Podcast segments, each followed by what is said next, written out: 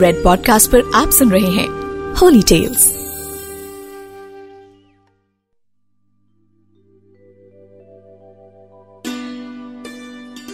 रामायण में यूँ तो एक से बढ़कर एक किरदार और एक से बढ़कर एक किस्से हैं।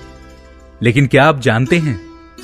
रावण का सबसे शक्तिशाली पुत्र मेघनाद कौन था? कैसे मिली उसे इंद्रजीत की उपाधि? और कैसे उसकी मृत्यु के बाद भी उसका कटा हुआ शीश ज़ोर ज़ोर से हंसने लगा था। नमस्कार, मैं हूँ हिमांशु शर्मा और रेड पॉडकास्ट के होली टेल्स में मैं आपको सुनाऊँगा इंद्रजीत की कहानी। तो आइए शुरू करते हैं। हम सब जानते हैं कि रावण जितना शक्तिशाली था, उतना ही ज्ञानी भी। उसे एक पुत्र की चाहत थी। जो दुनिया का सबसे अच्छा पुत्र साबित हो। उसने अपने ज्ञान से सारे ग्रहों को एक ऐसे स्थान पर बिठाया जिससे उसे एक सपूत की प्राप्ति हो, और वो शक्ति और ऐश्वर्य का धनी हो जाए। रावण की चाहत पूरी हुई, और पैदा हुआ उसका सबसे शक्तिशाली पुत्र, मेघनाद। जब रावण का ये पुत्र पैदा हुआ तो उसके रोने की आवाज़ बिजली के कड़कने जैसी थी। इस आवाज़ के कारण ही रावण ने अपने बेटे का नाम मेघनाद रखा। फिर मेघनाथ के बड़े होने पर दैत्य गुरु शुक्राचार्य ने मेघनाथ के अंदर का योद्धा पहचाना और उसे युद्ध के गुण सिखाए। उसे कई देवास्त्रों का भी ज्ञान दिया, जिससे वो और बलशाली हो गया।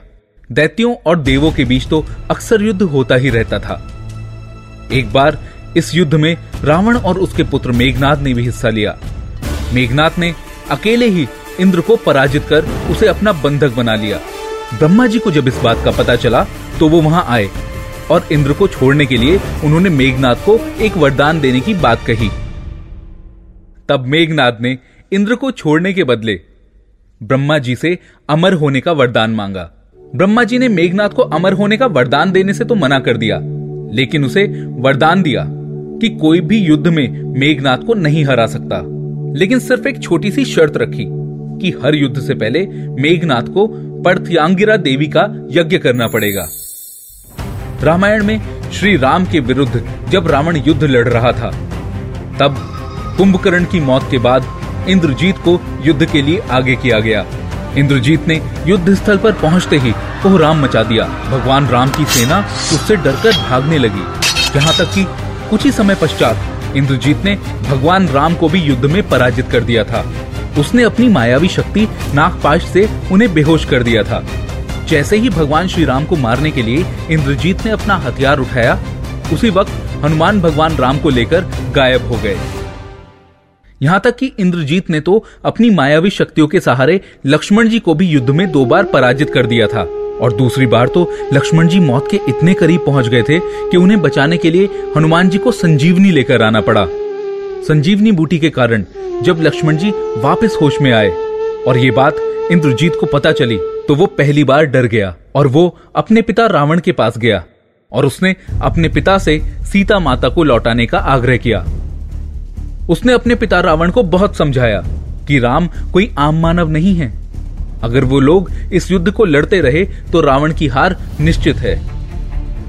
पर घमंड में चूर रावण ने अपने पुत्र इंद्रजीत की इस राय को ठुकरा दिया।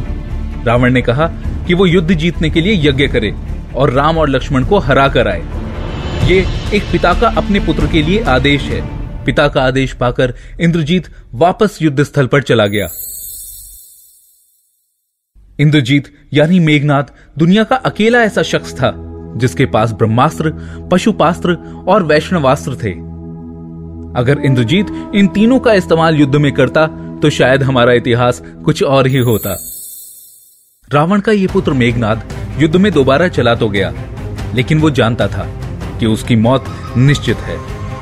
और तभी लक्ष्मण जी ने अपने घातक बाणों से मेघनाथ का धड़ उसके सर से अलग कर दिया और उसे युद्ध में मार गिराया। इसके बाद लक्ष्मण जी ने मेघनाथ का सिर श्री राम के आगे रखा। उसके उस सर को वानर और रीछ बड़े ही ध्यान से देखने लगे। तब श्री राम ने कहा, इसके सिर को संभाल कर रखो। दरअसल, श्री राम मेघनाथ की मृत्यु की सूचना मेघनाथ की पत्नी सुलोचना को देना चाहते थे। उन्होंने मेघनाथ की एक भुजा को बाण के द्वारा मेघनाथ के महल में पहले ही पहुँचा दिया था। अपने पति मेघनाथ की कटी हुई भुजा को जब उनकी पत्नी सुलोचना ने देखा तो उसे विश्वास नहीं हुआ कि उसके पति की मृत्यु हो चुकी है। उसने भुजा से कहा कि अगर तुम वास्तव में मेरे स्वामी की भुजा हो तो मेरी दुविधा को लिखकर दूर करो।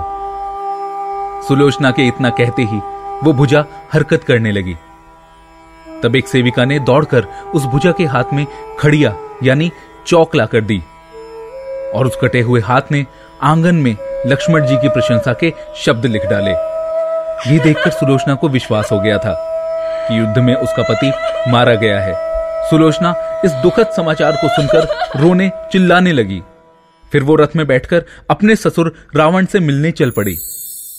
रावण के पास पहुँचते ही सुलोचना ने अपने पति मेघनाथ का कटा हुआ हाथ अपने ससुर रावण को दिखाया और कहा, मुझे अपने पति का कटा हुआ सर चाहिए।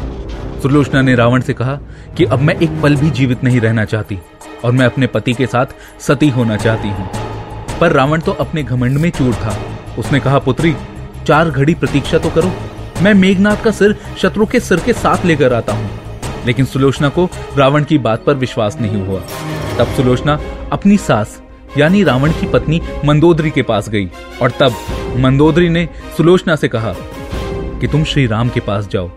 वो बहुत कृपालु और दयालु हैं। अपने पति की मृत्यु की सूचना के बाद सुलोचना को बिल्कुल भी होश नहीं था। उसे नहीं पता था वो क्या कर रही है। सुलोचना तुरंत श्री राम के पास पहुँची। तब विभीषण ने उसका परिचय श्री राम से करवाया। सुलोचना ने श्री राम से कहा, हे राम, मैं आपकी शरण में आई हूँ।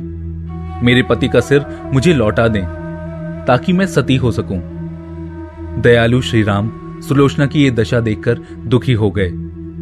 उन्होंने कहा, मैं तुम्हारे पति को अभी जीवित कर देता हूँ। पर सुलोचना नहीं चाहती थी। कि उसके योद्धा पति का गौरव उससे छीन लिया जाए।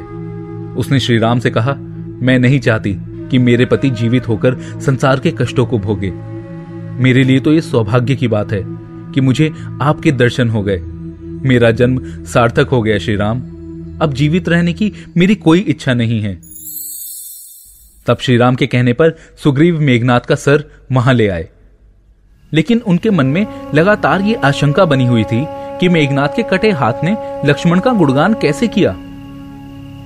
सुग्रीव से रहा नहीं गया, और उन्होंने कहा, मैं सुलोचना की बात को तभी सच मानूँगा जब ये कटा हुआ सर हंसेगा। सुलोचना के सतेत्व की ये बहुत बड़ी परीक्षा थी। उसने कटे हुए सर से कहा, हे hey स्वामी, जल्दी से हंसिए, वरना आपके हाथ ने जो लिखा है, उसे ये सब कभी सत्य नहीं मानेंगे। इतना सुनते ही अपनी पत्नी के सतीत्व को कायम रखने के लिए मेघनाथ का कटा हुआ सिर ज़ोर ज़ोर से हंसने लगा। और इस तरह सुलोचना अपने पति का कटा हुआ सिर लेकर वहाँ से चली गई। मैं हूँ हिमांशु शर्मा और आप सुन रहे हैं रेड पॉडकास्ट पर होली टेल्स ऐसे और कई किस्सों के लिए लॉग ऑन करें the astrologic dot com